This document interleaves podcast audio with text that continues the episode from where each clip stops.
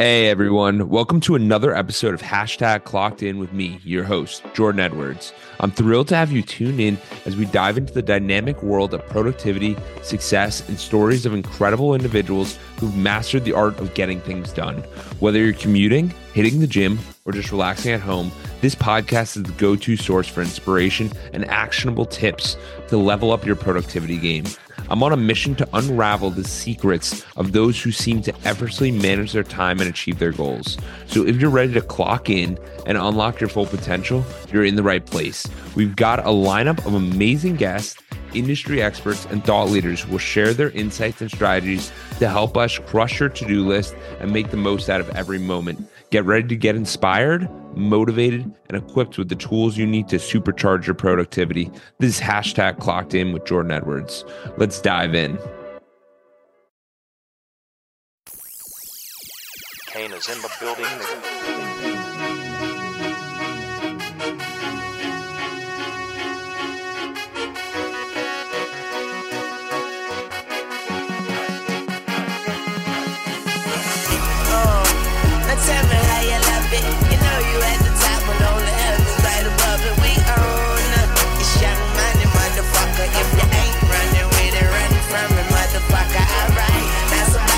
Some money in this bitch. And I got my bees with me like some honey in this bitch. Shit, dig.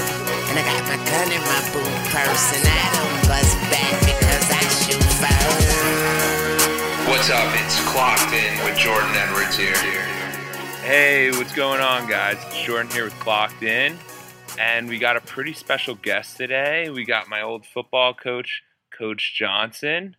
He's been coaching for in New Jersey for 46 plus years, six state championships, two back to backs, which means he won the championship twice, two years in a row, and he did that twice, and he had one undefeated season. So we're here with the infamous Coach Johnson. How are we doing? Jordan, I am doing great. Great to see you, and thanks so much for uh, the opportunity to be here. Yeah, no problem. We're we're excited to have you. Now, before we start diving into the state championships and all of that, where did did this all start? How did you get into this career, and where did the love for football start? Like, just give everyone a quick background. So, when I was 15 and 16 years old, there was a program in Ridgewood called the Ridgewood Recreation, and I started coaching uh, 10, 11, and 12 year olds through the recreation department. And we had an intertown softball league back in those days.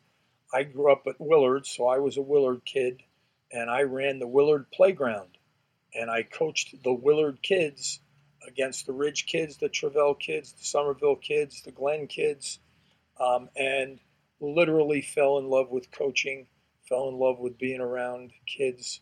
Uh, we won the recreational championship that summer, and through no fault of mine, it, it was just I had really great kids, and I had I had so much fun. So when I went to college, I became a physical education teacher, and it was really to facilitate the coaching. Uh, in 1974, I started as a, a physical education teacher at Bogota High School. Uh, I was an assistant football coach and I was an assistant basketball coach.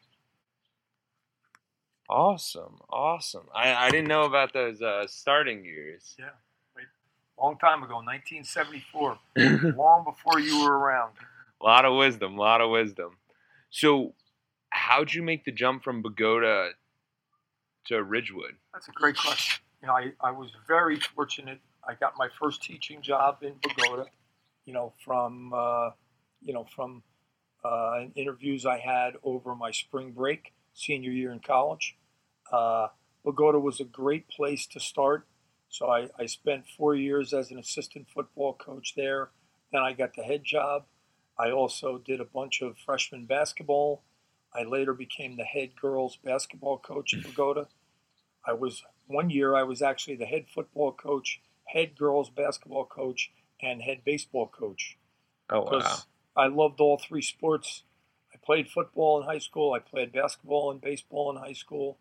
Um, so I just I just loved coaching.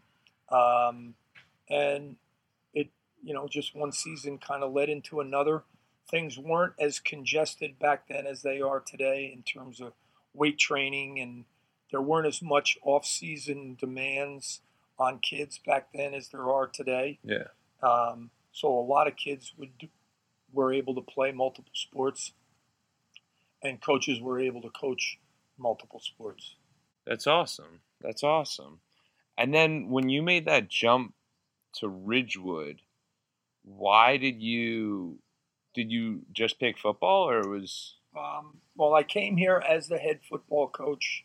Uh, you know, Ridgewood is a high school much, much bigger in a much more competitive league than Bogota was. Uh, so I, I really felt I needed to just concentrate on football. It was 1984. Off-season programs were just kind of really coming into their own. Um, you know, just like when you were a kid, we lifted weights back Yeah. in the 80s. And matter of fact, you know, 1984, I think we had eight kids bench over 300 pounds Oh, on that team. Yeah, some really strong kids on that team. Uh, Eric Videka, Danny Deneve, George Williams, Kenny Jones, some really, Damian Ross. We had some really very, very strong kids. Uh, so the year round thing was really kind of taken off. And you know me, I love being in the weight room. I love lifting myself. I loved coaching kids in the weight room. And uh, so that just kind of fed into, you know, what, what amounted to pretty much a year round program. Okay. That makes sense. That makes a lot of sense. So what led you to the successes? So obviously there were many years you coached over 40 plus years. Why were some teams had that it where you go back to back and then some teams struggled? That- What that's a- what That's a great question. Um, you know, so much of it is the team's buy-in. You know, I, you know, every group of students that you have, whether it's in a class or it's on a team, has a different degree of buy-in. Um, I think I do a better job maybe now of selling what it takes to be successful than I did. Um, you know, back in the old days, you kind of expected kids to be in the weight room. As you know now, Yeah. I, I, I try to sell it. You know, we have the individual meetings, the one on ones.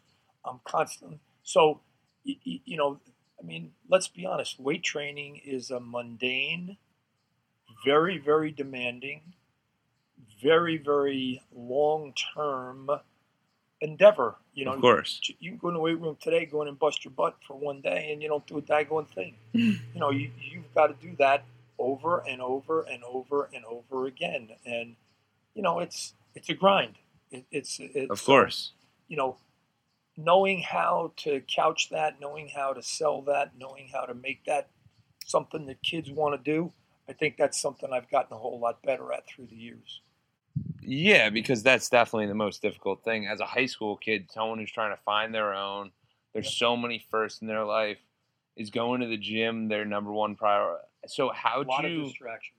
Of course. So how do you try to instill that in the kids? What specific things did you ask them? To, like, what was it? Well, since I mean, since you were, you know, the role models of the seniors. I Of mean, course. I think everything starts with them. I realized that a million years ago. As you remember, you know, I had a one-on-one meeting with every single senior Yeah. in the winter prior to your senior season. The topics for that meeting haven't changed very much. It's about being a role model. It's about showing kids the right way to do things. Um, it's about being unselfish. Uh, it's about, you know, if you're not a starter, still being a contributor on the scout team Yeah. you know all all those things. And and and those those concepts are not innate to kids. You know they have to be developed. They have to be explained. They have to be talked about. Um, you know one of the things i loved about you was you were you were so energetic and so enthusiastic every day in practice and yet you really never had an opportunity to start but, yeah. but you were a huge part of that team and you know you're you know what you got out of that was your classmates respect they Yeah. respected jordan edwards as much as they respected jamal locke Yeah. because Jordan Edwards worked just as hard as Jamal Locke, and you know that's that's something I don't think kids naturally understand when they're 15, 16, 17, 18 years old. Now, some kids don't buy in, and you know, we've had those kids who decided, hey, you know what, coach, working that hard, 12 months a year, it's not worth it. Fortunately for me and with your class, we had, you know, we had 36, 34, 35 kids that bought in. That's why we were the team we were, because you, you had a bunch of kids who worked hard, and and we had a lot of them. You know, when when you have 33 seniors, 33 18 year olds, 17 year olds, that's going to maximize your opportunity to be successful. Definitely. And I think it definitely leads having the leadership of a big senior class, it definitely allows for everyone else to follow. Oh, huge. Huge. You're the emissaries. You're the role models. You know, I again, I I can say all these things and, and ask all these things, but if if the older kids don't buy in, you know, I, I I'm sure I said this to you as a kid. You know, what you do in practice every day is modeling what a Ridgewood football player is, and every senior has that responsibility. If you're being lazy in practice and you know hanging out in the back and you know not participating, then the younger kids are going to go, "Oh, okay, that's what a that's what a senior football player does." You know, fortunately, the last ten years or so, we've had very, very few of those. We've had a load of kids who have have bought in hook, line, and sinker. Whether it was you, your brother, uh, other kids since then, um, you know, kids that are all in, and kids that are all in. That's you know, we've now won three of the last four state championships. We've been in MetLife five of the last six years. You know, the the success has kind of bred on top of uh, previous successes.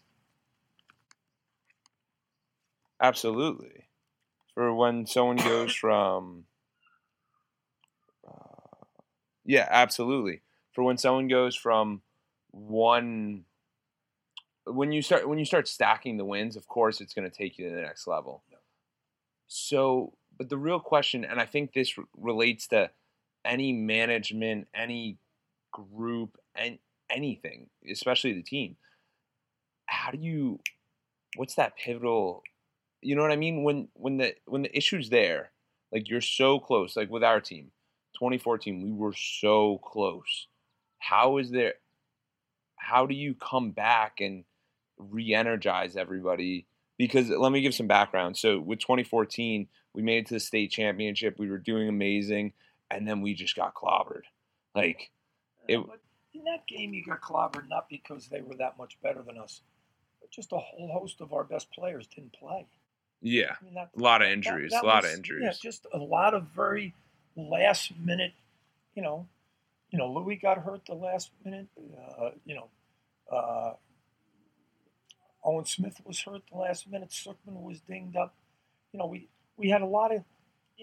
If we play that team with our whole team, it's a different it's yeah, a different outcome. You know, we, you know, injuries are the one of the X factors in any sport. You know, I of mean, course. if you know, and no no athletic team is immune from injuries. Yeah, Um, and and we just at the end of that season, we ended up experiencing, you know, some, you know, J- you know, Jack Forsman broke his collarbone. I mean, we- yeah, we just had, and we just lost too many kids to to Yeah. be able to, you know, uh, Cooper Telesco was one of the best sophomore football players we ever had.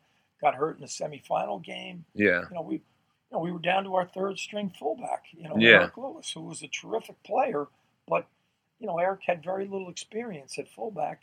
Jack and and and and uh, Cooper were much much better players. You know, so yeah, yeah, that. Uh, but you know, the, the the key to all this is is the relationship between, you know, me and the players. You know, the the trust factor. You know, and I'm sure you remember, and that's that's why. Were you ever in the weight room on a weekday afternoon when I wasn't there? Yeah. You were there every day. You have And to that- set the example. and that was me working out with you. But I also every day I would, hey Jordan, how's school going? How's your mom? How's your dad? You know, how's your family? And I did that with everybody, and I, I knew every player's family life. I knew, you know, I knew, I knew when kids were having a problem in school. you know, I, I, I tried to be everybody's second dad. I tried to be Yeah. everybody's big brother. I tried to be there for kids. And I love that. I love the intimacy of that relationship. Um, and I, I think it allowed us to maybe play a little harder in the big games. Maybe it meant a little bit more to all of us, you know, because of our our co-relationships. Yeah, and do you, do you think that's one of the reasons that you've stayed at Ridgewood for so long? This is the town where I fit. You know, like you, I grew up here. Of course. Um, I I used to tease you all the time. I bleed maroon. Yeah. but I and I do. Um, you know, I uh, you know I've, I've been involved with Ridgewood football since 1962 when I was in fifth grade. yeah. You know, I mean it. It just means more when it's your hometown. Uh, I, I, you know, I know a lot of coaches out there don't want to live in the town that they coach in. I think that's a huge mistake. Um, I have loved living in the town that I coach in. I have loved watching my three kids go through the high school. My daughter was a cheerleader, then a track kid. Obviously, both my sons played all through the program. Um, that just lent a, a, a greater attachment to the program for me. And what years did your kids go through it? That, and is that part of the reason that kept you because you wanted to coach your sons? Oh yeah, no question. And I wanted to be here. You know, my daughter was was involved in the uh, junior cheering program for six years, and then she found distance running. She found she was really really good at that. So rather than be a cheerleader at the high school, she did, you know, cross country, winter and spring track. But then, you know, Greg came in as a, you know, he did all the junior football stuff. He came in as a freshman in 04, you know, got an opportunity to actually start in 05 because two of the older quarterbacks got dinged up in the preseason and, uh, you know, ended up not, you know, one of the seniors came back, kid named Eddie Davila. Uh, Greg turned the job back over to Ed, but then he got two years of playing starting quarterback. And then, you know, Mike was, you know, just a little bit ahead of you and, and was able to play a bunch. So, yeah, I mean, again, having grown up here, my wife and I went to high school here. My wife and I grew up here. You know, my roots here are about as deep as anybody's could be. Mm. So, Now, were there ever a time when you thought about le- going somewhere else, or there were there were two jobs that I looked at: Greenwich, Connecticut High School. Uh, I app- I applied for that position, had a great interview, um, and they gave the job to somebody else. I'm not. Re- I I even told them in my interview, listen, if you offer me the job here today, I'm not going to take it. I, I don't know that I want this job.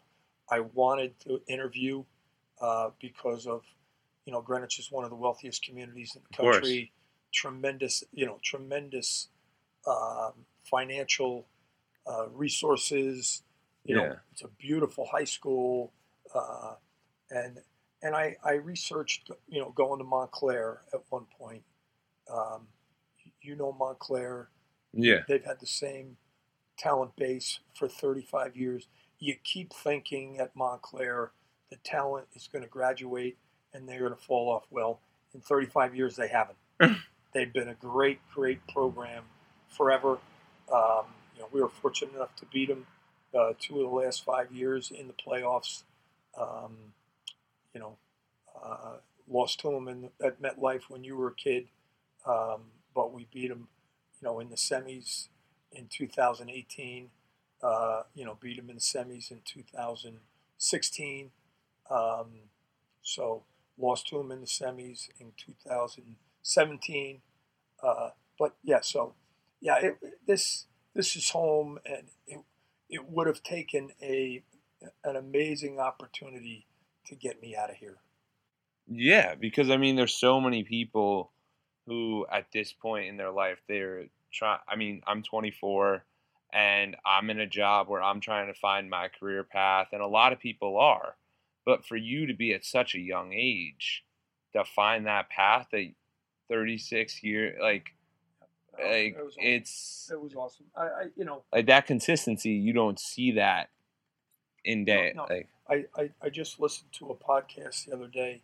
Your generation will change jobs on the average of 11 times. You know, I've changed my job once in 46 years. Hmm.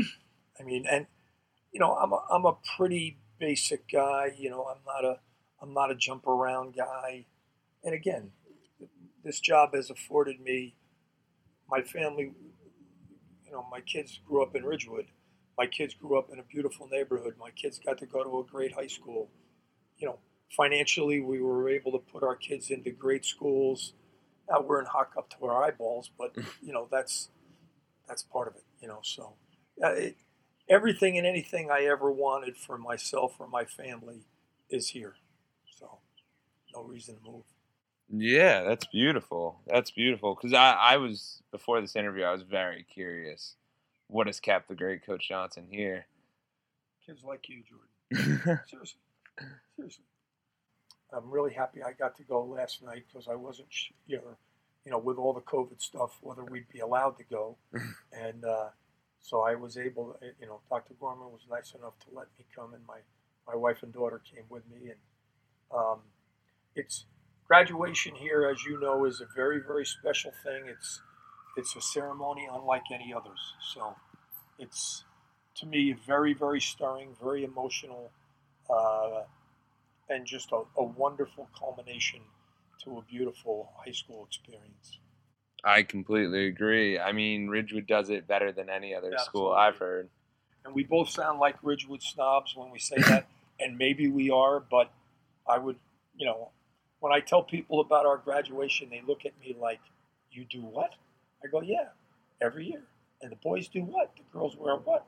And we do, uh, yeah, yeah. It, it, and it's been going. And I graduated in 1970. We did the same thing. Oh, that's It's- awesome. Yep, exactly. So we're talking 50 years ago.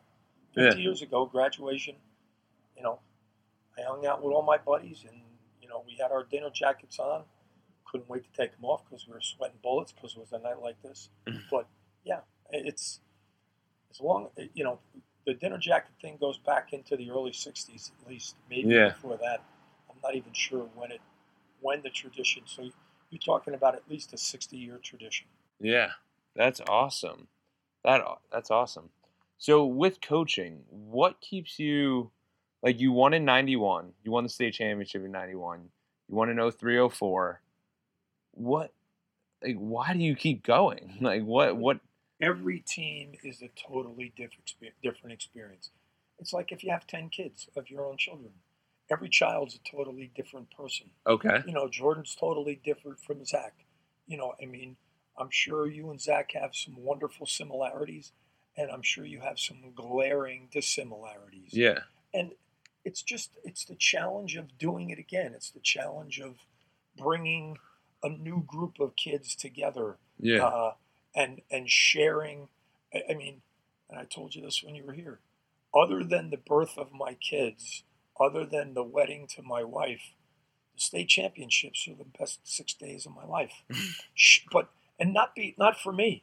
It's sitting there watching kids like you guys Yeah. celebrate, and and you know the hugs, the kisses. I mean the all the wonderful, you know, all the wonderful responses, and I I have always, you know, whether it's on the floor of MetLife, whether it's at Vets or at our game field or whatever, at the end of big wins, I just stand back and I just try to enjoy the emotion and I try to look at every single player um, just like they were my own kids and just enjoy their exuberance.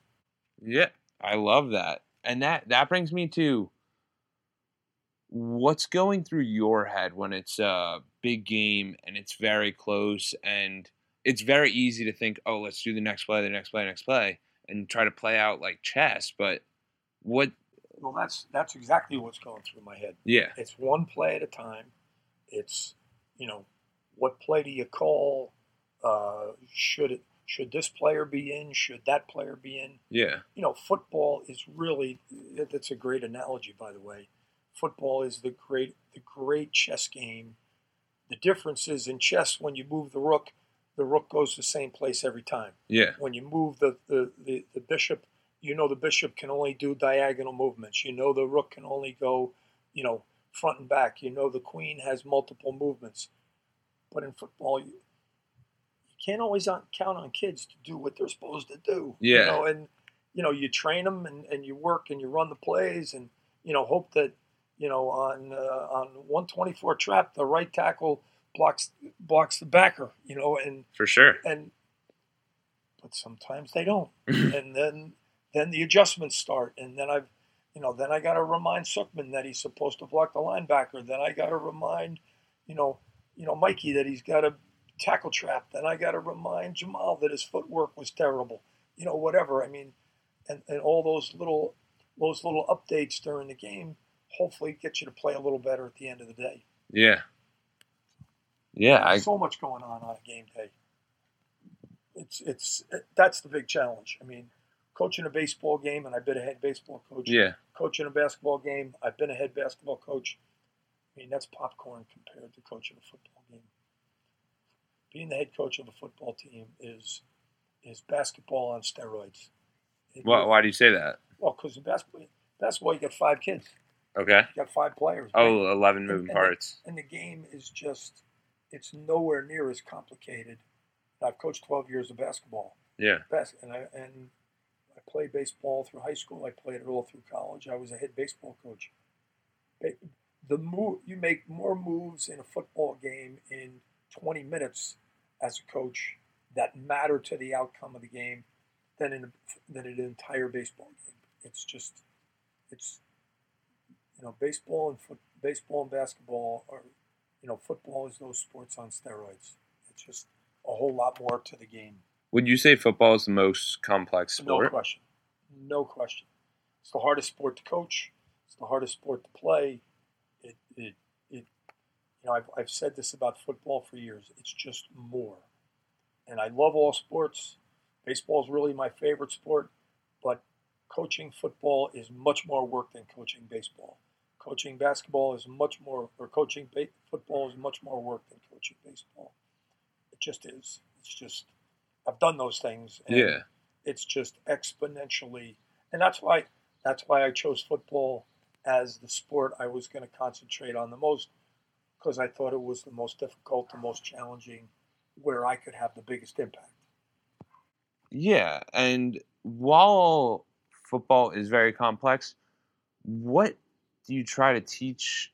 Like, what is your major goal of teaching the kids throughout their three, four, five years? Just like we talked about all the time. Yeah, Max effort, practice, max effort on game day, max effort in every aspect of your life. yeah, right? If you can't take days off in football, and you can't take days off in your life. of course if you want not. to be successful, you know, I mean, again, if if you want to be a successful salesman, you want to be a successful investment banker, you want to be a successful dad, you want to be a successful parent, you got to be there every day. There's there's got to be a consistency. You know, I, I think my kids will tell you, my dad has been the most consistent person in my life, and you know, I wasn't just there when it was convenient for him. I was there for him when they needed me. You know, and you know, in spite of the fact that maybe I didn't feel like it at the time. You know, Yeah, and and, and it's just, I hope you would say, Coach Jay, Jay brought it to practice every day, and you know, I, I, that's what I tried to do. yeah, I love that. And with what you do, bring so much energy to coaching, bring so much energy to the home. How do you manage to do it all? Like, what is the key? Great question. I think it's personal conditioning. Okay. I've always been in great shape. I'm not now Yeah. because this this infection kicked the crap out of me. Yeah. I'm, I'm in horrible condition right now. And I, one of the reasons I resigned from the coaching position is I know right now I don't have the energy to coach a whole football season. Okay. So I hope that, you know, with a year of recovery, with a year, I'm months away from getting back to, I mean, I'm, I'm still 20 pounds lighter than when, when you and I worked together. I was Yeah. 220, 225. I'm about 200 right now Okay. obviously, I mean, this thing is a freaking stick. Yeah. compared to what it used to be. and my energy level is is similar. You know, so um, I do want to go back to coaching. I do want to get back into coaching at some point, but I've got to work on my own body for the next six to nine months. Uh, you know, I was in bed for seven weeks. I lost 50 pounds. Um, I almost died. I was a very sick guy, and it's going to take months and months. You know, the docs told me it was going to be 10 months to a year before. So, I mean, I, you know, I went in the hospital uh, October 16th. So I've still got, you know, three months until a, a year, and and I'm going to need that year. I'm going to need that year Yeah. to get because that energy coming to practice every day, you know, it's, it's the same energy.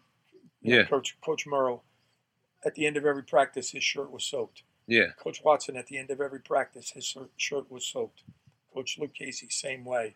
I mean, we always had coaches who were willing to coach with great enthusiasm and great energy, and that's, you know, there's a saying, that, you know, I, I'm not sure if who, who said it, but everything's better with enthusiasm.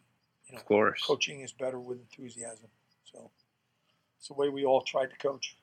Yeah, and I definitely appreciate that because there's so many people that live this life lethargic, and the lethargicness leads to depression, anxiety, all of these other issues. Where if you just figure out a way, whatever that method is for you. So your method was working out. Yeah. Exercise allows you to have the energy you need. Um, you know, plus it's you know it's part of your self-image. Yeah, If you're if your stomach's out to here, how are you going to have a good self-image? How yeah, are you going to have good self-esteem? yeah, If you if you don't feel good about how you look, you know, I mean that's that's why people get their hair done. That's why people get their nails done. That's why people. But that's kind of a false sense of of of attractiveness yeah, you know, it, it the real attractive you is, you know, when you when you are in good shape physically. Unfortunately, most people can't do the work, which is why they why they don't achieve it. You know, Yeah. and and then then they have to look for other false ways to look good, better haircut, different clothes, yeah, getting their nails done, get the, uh, all the phony yeah, appearance things. I mean, Yeah.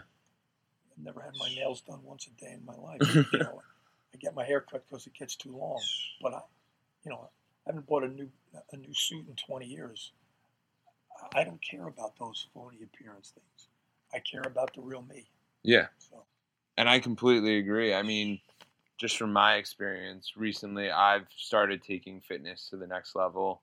And what it was is you just sit there and you go, it gives me what I need and it's my outlet. Yep. And after you, I'm telling everybody on here, like after you have a big day and you're sweating after a five mile run, you take a shower.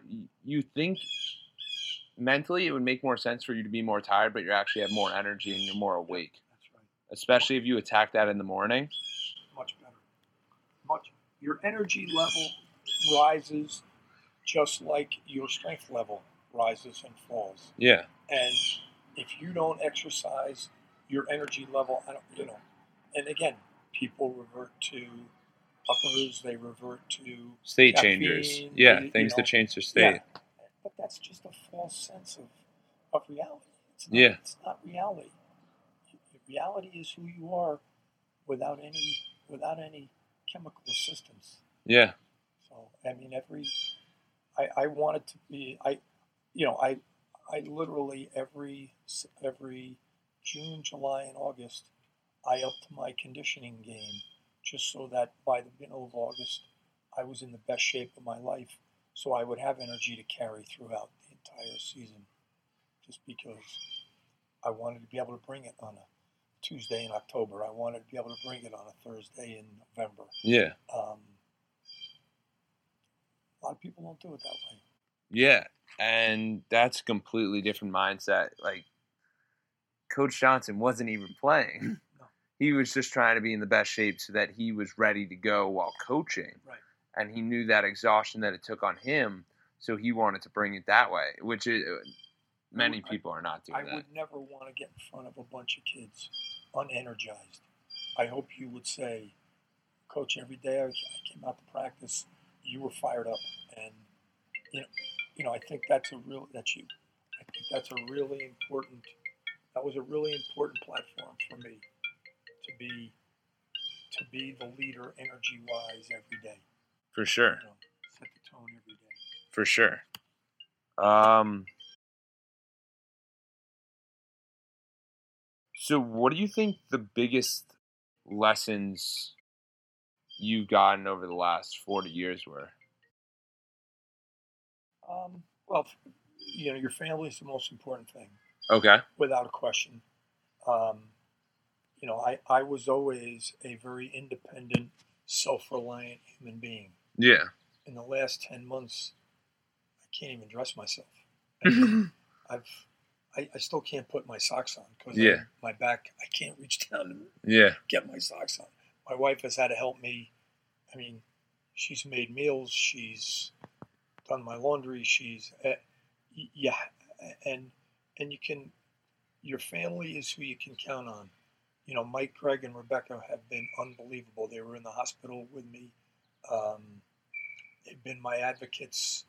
Uh, you know, um, you know, I I was always the independent one. I was the always, always the one doing my own thing. You know, obviously being here for my family, but um, you know, your family is is is the most important unit in your life. It's your team. Yeah. You know, it's the same qualities that made you guys a good team are the same qualities that are going to make your family a good team. You know, you're going to be someday you're going to be the, head coach of the Edwards team. You know, and I took my role as the head coach of the Johnson team. You know, very very seriously when the kids were little and setting parameters and you know, um, one of the best parenting advices I ever got was say what you mean and mean what you say. In other words, whatever your rules are, make sure if that you follow up with those. yeah. If and when if kids break them, then they, they need to they need to understand that they did, you know, and and maybe there's a consequence. Maybe it's just a maybe it's just a talking to, you know, whatever it is. Yeah. You know, so um, but yeah, the the family is, you know, I I- I'm 68 years old, Jordan. I'm the happiest 68 year old man I know. um, I would wish for you, and I've told you guys this many times. I would wish wish for all my players that when you're my age, you're as happy as I am. But that's going to be based on what do you do today? Nobody creates a life in a month. You create a life in a series of days. Yeah. If you want to have a great life, you have to you have to put together a series of great days. You know that you know great at your work, great with your girlfriend, great with your wife, great with your family, great with your friends. You know, um, although you got to work at those things just like you worked in the weight room, just like you worked in practice. You know, don't take them for granted. Don't don't think they're just going to happen.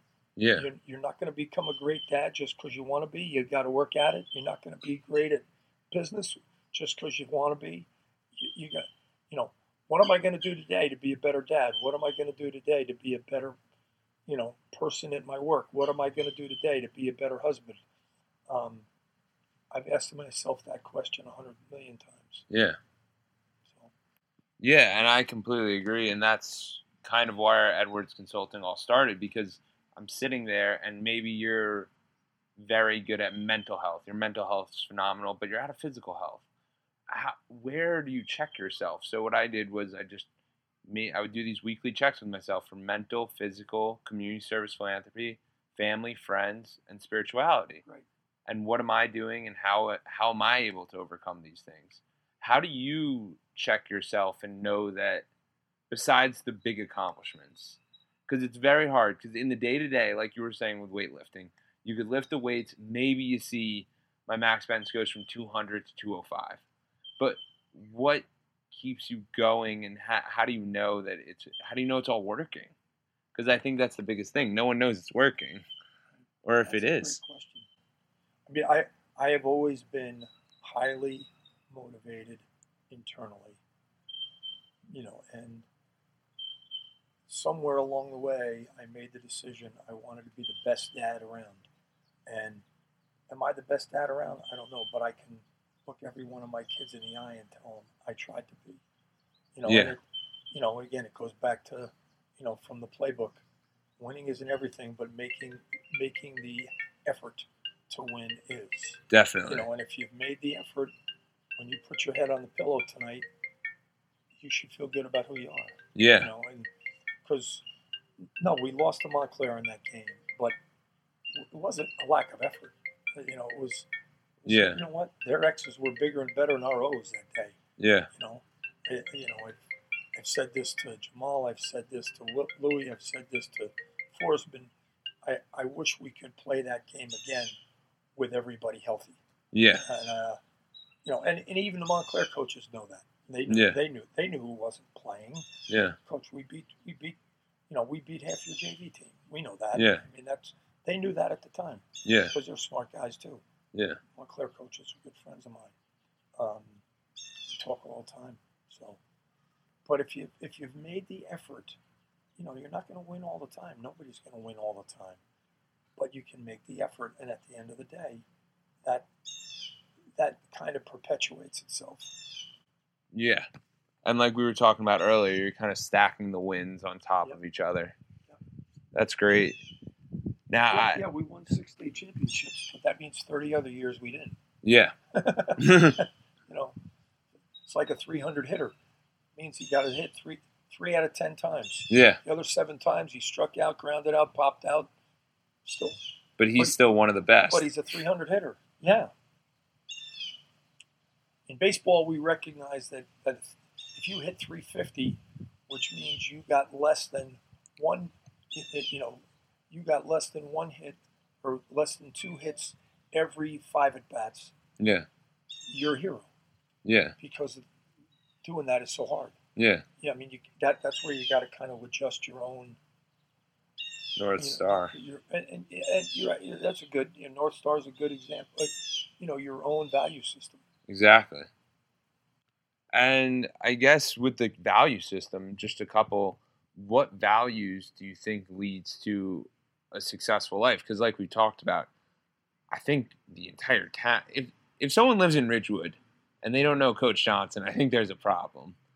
But you've made a great name for yourself. You have the family, the beautiful house, the, the great admiration for you. Like, what what do you think the values are that allow for this successful life? Again, it's all about the work ethic, and and when you get to this stage, and because I am retiring, it's been caught, and I've had a load of time. This is what I do almost all day. Yeah, You're, you're the most exciting part of my day, right now, buddy. Although I, I've been moved to tears. A lot the last few months, yeah, just because I feel real good about where I am and who I am and what I've done and you know the kids I've met and because this you know it's about it's about relationships. Of course. you know, uh, you know, the fact that you thought to come and interview me, that means our relationship was important to you. Yeah, You know, um, you know, Logan called me up the other day, Coach. I'm going to college pretty soon. Do you mind if I come over? I go, Are you kidding? He make my day. You yeah, know, it's that it's it's those relationships, and that's that's what we built on Stevens Field for four years yeah, you know, and and you know, I busted your balls a little bit, and, and but but that's what we do. Yeah. right? It's it's out of affection. You Yeah. Know, it's so it's uh, this has been a wonderful life for me, and hopefully I still got a lot left to go, but it's an it's been an interesting bookmark. You know, I, I really didn't want to resign as a teacher. yeah, I really wanted to keep. I was going to keep teaching at least to seventy, um, but like I said, I realized about two months ago, physically, I'm just, I'm nowhere near where I need to be to do either job well. So, Yeah. um, you know, I, I had a re- I resigned as a teacher. Um, I I resigned as a coach. And what do you think the biggest thing you've learned over the past, you had your 40 years, but since this injury, like everything, your whole perspective must have changed I, I, from I don't not it- really. I don't think it did very much because I think I always appreciated, you know, maybe my appreciation for my wife has increased Yeah, some, but I always appreciated her. of course. My appreciation of the kids, my kids, but I always appreciated my kids. My appreciation for my position, but I've always appreciated. know, Where you were. when I got this job in 1984, I told everybody this is the only job I ever want. I, I don't, I don't want anything else. I just, I, I most likely will stay here the rest of my life. And how how'd you know that? Because I, I I just did. just a I feeling. I just did. Yeah, yeah. I mean, it, you know, I, I've, I've, you know, my family moved here in 1953 when I was a year old. I, I'm a Ridgewood kid through and through. Yeah. So, There's nothing you would change. No, not, I, I wouldn't change anything. Maybe win a few, you know, A few more maybe championships. beat, maybe beat Montclair your senior year. Oh or, yeah, of course. You know, uh, you know, a couple of, you know, a couple of tough losses, losing to, you know, losing to, uh, you know, PCT in 2015 at MetLife, and you know, because Griffin Peen really deserved the championship. Yeah. He, he was a champion. He was a tremendous champion, and uh, you know, obviously, one of the hardest things is watching kids when you lose Yeah. you know, watching you guys that day and, you know, watching Griffin's team in 2015 and, you know, it's, you know, watching kids after they've lost and the, you know, the, the finality of it, that's, that's hard as a kid, as a coach, because you're, you're, you're living and breathing through the players. Yeah. So, what? This is a random one, but what is one of your? I got two more questions. That's all right. What are one of your? questions have been awesome, by the way. Oh, really? I, I appreciate that. Very impressive, kiddo. Unbelievable. Very, very impressive here from day one, from the moment you sat down. Very impressed. Yeah, I appreciate that. So, what do you think one of your, and I know it might be the state championships or it might be the kid, I'm not really sure. That's why I'm asking. But what do you think one of your, because for you, it's like the years go on, you meet new kids, everything goes on. But what would you say would be one of the top memories? Is it, is it seeing Greg, seeing Mike, the whole charade? I mean, coaching my sons was awesome. Yeah. Um, you know, I, I had eight years where one of them was on the field with me. Um, those are memories that the three of us have together. Um, you know, my family's involvement. You know, my daughter was back in the day when when the headphones had cords. Yeah. My daughter was the cord girl, standing right next to her dad on the sidelines. Yeah. She heard some f bombs. She, you know, had her, you know, but but she loved being there, and I loved having her there. So, the, just the whole the whole family feeling of, and and this is why I would never coach at Don Bosco. I would never coach at Bergen Catholic. You know, I love this the, the community of Ridgewood. Yeah. I loved the community of Bogota. I mean, I only have two examples, but the whole town of Bogota, you know, we got into playoffs uh, only twice in my six years as a head coach there, but the whole town was behind the team. You know, unfortunately, we lost both years in the semis, but um, you know, just the way the whole community comes together. You know, the tailgates before the MetLife Of games. Of course. Uh, I mean, the pictures of those. You and I didn't experience the tailgate, but you can get vicarious enjoyment out of all the pictures of your parents being there and Yeah. you know whatever. Um, yeah, so that you know, the, just the whole the whole family small town experience. I mean, Ridgewood around here is a big town, but it's really not. It's really, Yeah. you know, in Texas high schools graduate three thousand kids. You know, Texas graduates twice as many kids Yeah. in a high school that we have. Yeah. So, you know, Jersey schools are not big, but you know, Ridgewood's a big town for for Bergen County, but it's really not that big. Yeah. So, Awesome. And do you think for the closing thoughts, is there anything you'd like to leave people with or anything? Because I can just give my big I- takeaways. I would like you to thank every single player who has sweated, worked, busted their ass, thrown up for the program. yeah. That that would be because you know I'm I'm just the head coach. I didn't make one first down. Yeah. I didn't complete one pass. Yeah. I didn't make one tackle. It was my honor and my pleasure to work with all the great kids that have been here. You know, the thousands and thousands of kids that have spilled their guts and done the things I've asked them to do. Yeah. And just thank them for that. Yeah, I absolutely love it. So the, my big three takeaways are energy. You got to bring the energy. Got to stay consistent, and you got to be selfless. You saw the man right there. He he didn't want any of the attention. He just give it off to someone else. And it's not even in that regard. It's just helping others and just being there for people and just Helping other people get what they want.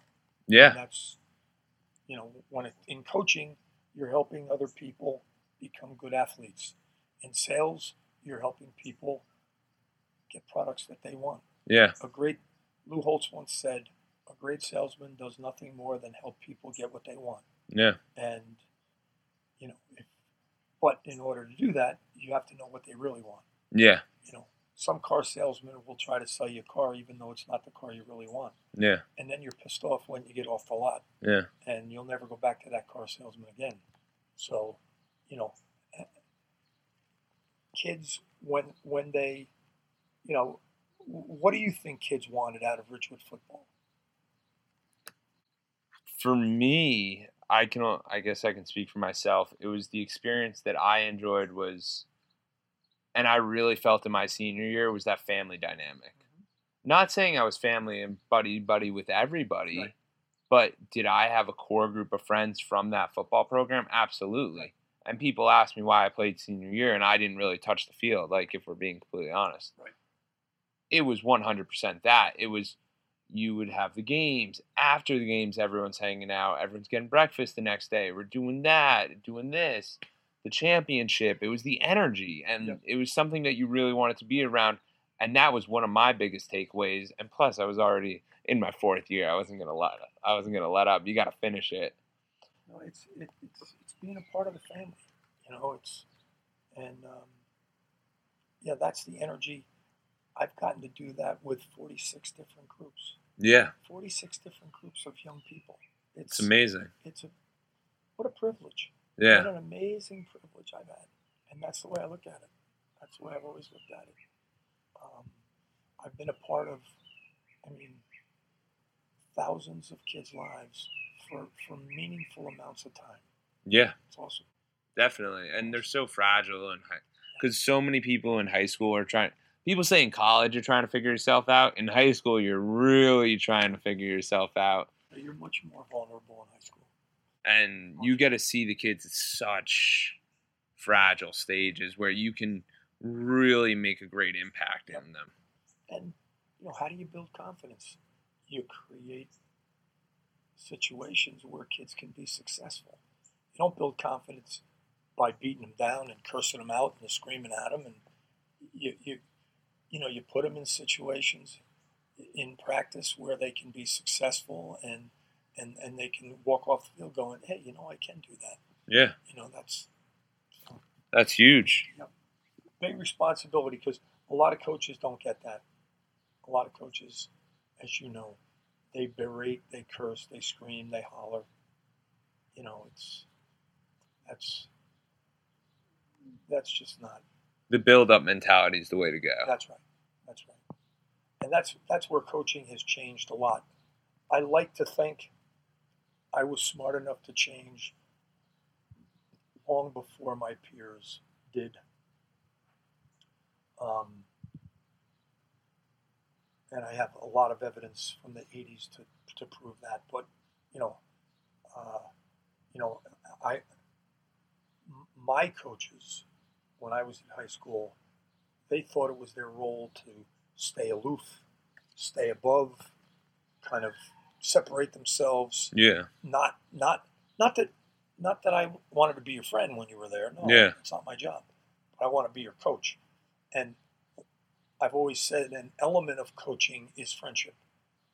It's not the major element because you can't be players' friends all the time. There should be an element of friendship where I get to know you, you get to know me, you know my family, I know yours, you know what's important to me, I know what's important to you. You know, that's and again with a football team of 70, 80 kids, that that's a real challenge for me, but but I love that challenge. That's because it's a little harder. I embrace it even more because I know a lot of other guys can't do it. Yeah, and I just noticed there that it's so amazing how you viewed coaching as you didn't just want to be the coach. You wanted to have other you realize that the players aren't just not every day they're going to show up and be I'm football player because they have to be student, they have to be son, they have to be daughter, they have to be what whatever it is. There's so many roles and you have to realize as the coach you're playing multiple roles and sometimes that person might need you there as not coach that comes down on them, but coach that builds them up, or friend or teacher or whatever it is. there's a great phrase: "We need love and understanding the most, and we deserve it the least." Yeah. my coaches, when when you made big time mistakes, they screamed and hollered. Yeah. Really, what you need to do when a kid makes big time mistakes is that's when he deserves your love and understanding the most. Yeah. That's when you need to put your arm around him, and that's the same with your own children. Yeah. You know, not not that not that you let them get away with all hell, you know, Yeah. because you can't, because you have to be the you have to be the standard bearer, you have to be the standard setter Yeah. but but you know when, when, you know when a kid comes home and maybe maybe they're got maybe they got a, a, a an E on a report card or you know that's not when you sit down and scream at them that's not when you berate them. That's not when you attack them. That's when you sit down with them and you go hey Jordan how come you got an E in math Or, Yeah. how come you know whatever or whatever. That you know to understand what created the you know what created the problem you know it's and a lot of people lot as you know communication is not amongst families that's not a common thing. No. you know being able to communicate mom dad mom you know couples don't communicate parents don't communicate with their kids kids don't communicate with their parents i mean one of the things i always did at first of all we always had dinner Yeah. always had dinner. And I, believe it or not, I never talked at dinner. I just sat and listened. I, I, I wanted to create a vacuum where my kids, you know, when you sit at the dinner table and nobody talks, eventually your kids start talking.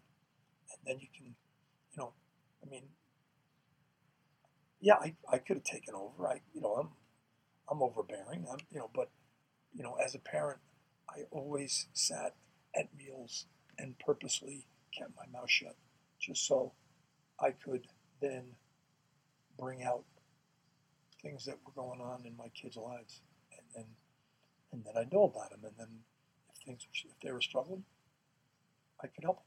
You know that you don't if you don't know those things, you don't. So when when you're a dad and you're sitting at the dinner table, just remember you have two ears, one mouth. That means you should listen twice as much as you talk. Yeah. Right. I never I mean, I don't have kids, but yet. Yep. But that is that's tip and a half. Like I really enjoy that Listen. insight. people don't listen.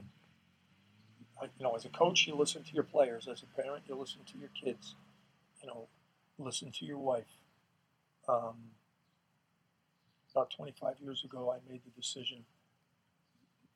If I keep my wife happy, she'll keep me happy. It's working so far? It worked perfect.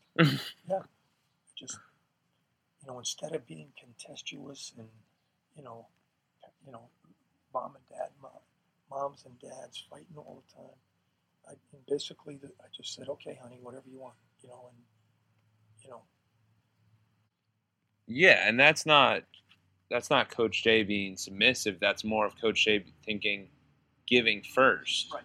And it's it happens with everything. If you help out first, it'll be reciprocated somewhere along the line. Oh, many times over. And then when you get a predicament where it's a very hard situation, you know they have your back because they know that you have them. Exactly. I think that's beautiful. It's, it's, you know, that's part of the relationship building process. Of course. Of course.